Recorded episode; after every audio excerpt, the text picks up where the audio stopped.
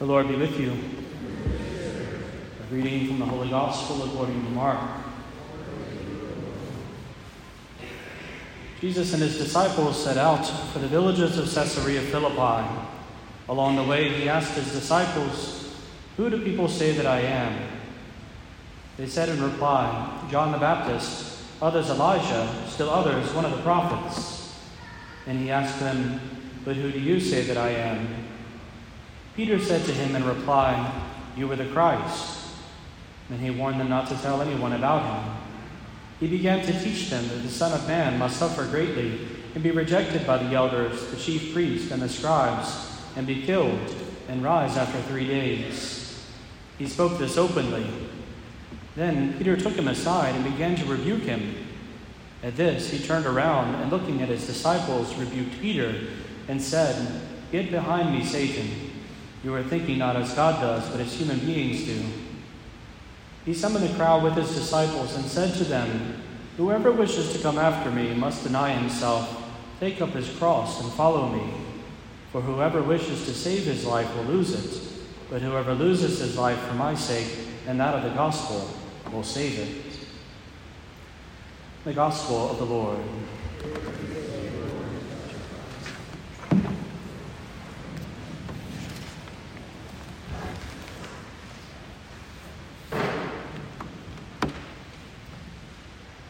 We celebrate this 24th Sunday in Ordinary Time. The Tabernacle candle burns this week in loving memory of Mary Milton and Baba Broussard.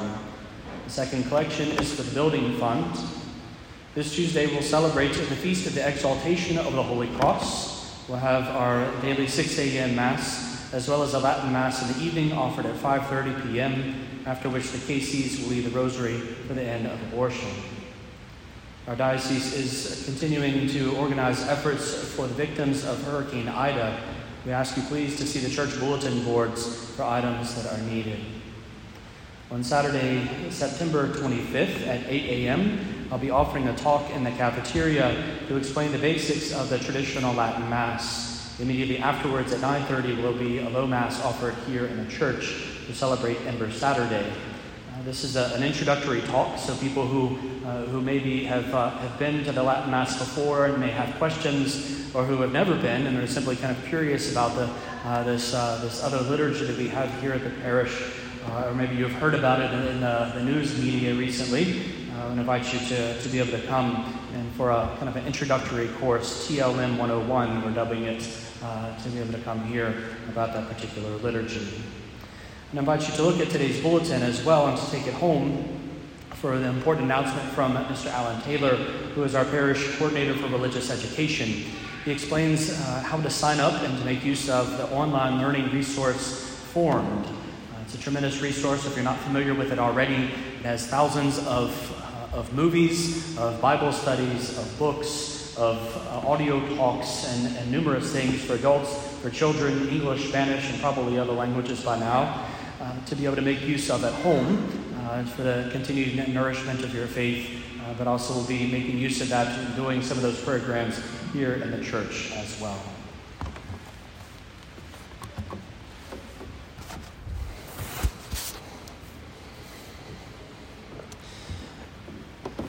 In the letter of St. James that we heard today in our second reading, we come upon an important distinction, an important point of reflection in the life of the church.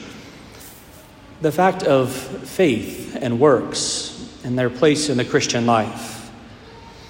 This, of course, is a, a hot topic, one that was uh, very heatedly debated uh, in the 1500s during the, the time the Protestant reformers who sought to be able to, uh, to put uh, kind of a, to take the light off of works and put it simply upon faith. They saw that there were many who tried to simply or believe that they could work their way into heaven. If you just do these things, regardless of whatever the interior is, then one simply gets their, uh, their ticket into heaven, and that is enough. That one doesn't have to have faith, one can simply work their way there. And this, of course, is rightly condemned. They were on to something. Uh, that's a Pelagian attitude to think that one can work one's out salvation without God's grace. Indeed, it is only by grace that any of us are saved, but it is grace working through our faith and our works.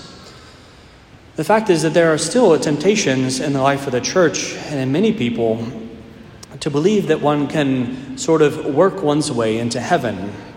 Sometimes it's found by those who sit in the pews. I think of a, a sort of activism uh, that can come alive within the, within the soul to be able to do so many things, hoping that the good Lord will take note of all of it and let us in on account of our many, many hours of good work.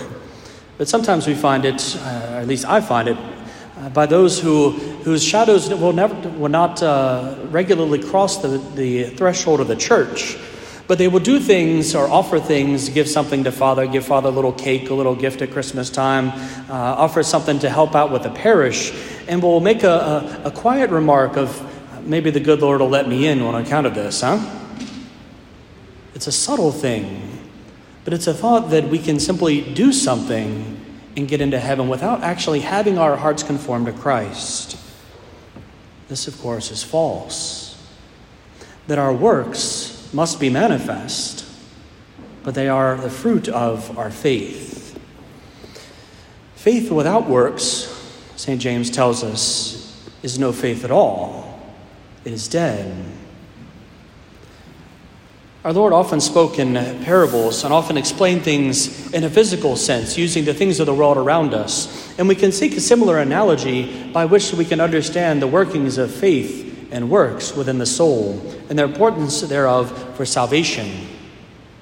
Every one of us knows that when it rains, the grass grows quicker. And also, when it rains, the trees and things begin to produce some kind of fruit typically. They're storing up life within them, the, the roots pulling up the, the, the nourishment from the ground. And then we see afterwards, ultimately, some kinds of fruit, sometimes in edible fruit, sometimes in the form of flowers. They receive nourishment first, it courses through them, and then something happens as a result of it. And this is the fact of grace that if we are the trees, it is God who pours down his grace in the sacraments by virtue of the use of sacramentals, by virtue of encountering him in prayer. It is grace that comes down to us, the life of God that is given for our souls. And to the extent that we are able to receive it, it comes into us and manifests itself as the virtue of faith that orients us to God. It unites us to Him in so many words. But then that faith, necessarily, if it is alive, if it's a living faith, it changes us and it forces us to produce some kind of fruit, our works, the works of holiness.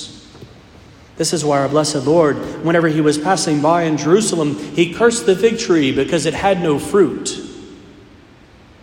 It had a sort of faith, a, vo, a, faux faith. But there was no works, there were no fruits.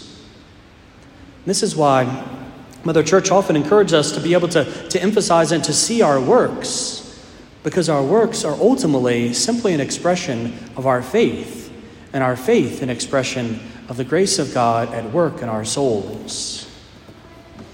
It would be foolish for a husband to say to his wife, Honey, I love you. You are the apple of my eye. You are the joy of my heart. But then continuously to be cold to her, not to speak to her, not to say a positive word, but always to have a negative one, if one at all. One would rightly ask, Do you really love me? If this were the case. And if one professes faith in Christ, but allows everything else to take priority over Christ, if prayer has not a regular place in the life, if vice is able to maintain and virtue is not eagerly sought, one rightly wonders is the faith real? Or is it simply an apparition, a ghost of sorts? We recognize this certainly in the scriptures that is grace of God that pours into us. It increases faith, but it manifests and works. But we don't always do this perfectly. And so it's not to be discouraged when we recognize within ourselves that sometimes our works are not pure. Our works sometimes can be focused upon self, or they are done half heartedly, or with a little bit of love rather than great fervor. It is not to be discouraged rather to turn to our Lord and seek his help. This is what we see in the person of Peter, who sets for us an example today. Peter, who is there and always has this, this great ability to say the wrong thing at the right time. It is Peter who, when our blessed Lord inquires, Who do people say that I am? they of course all respond, But then who do you say that I am? Peter, representing the apostles, because already he is the leader of the twelve, speaks up and tells them, You are the Christ. Gold star, Peter. Well done. But then immediately afterwards, Peter, who expresses his faith, who understands who the person of Jesus is, rebukes the Lord. Because as the Lord says, Yes, I am the Christ, and here are the consequences of that, namely suffering, rejection, death. Peter rebukes him and he says, No, this can't happen. And here our Lord's, but easily we could add in the words of our Lord elsewhere, Oh, you have little faith. Peter's faith in our Lord is still weak. He is still thinking as a man, not with the mind of God. That faith has not borne its fruit in fullness yet, but it will in good time.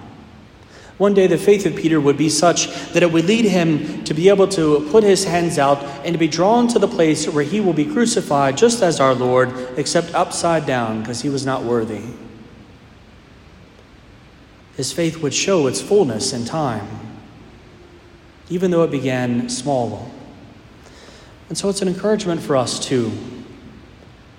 An invitation this week to look at our faith, to see how alive is it? How is my fervor these days? What is the love, the quality of the love within our heart for our blessed Lord, for the faith we have received? Likewise, we can contemplate and reflect upon what is the quality of our works. Are they focused upon self? Are they there for show? Are they half hearted? Or are they genuine? And in the end, to take all of these things and turn, turn back to our Lord and to recognize that it is neither our faith alone nor our works alone that save us, but only the grace of Christ. Thanks be to God that He has drawn us here today to receive that grace even more. In this Holy Mass, may the Lord increase our faith and let us show forth our faith and works.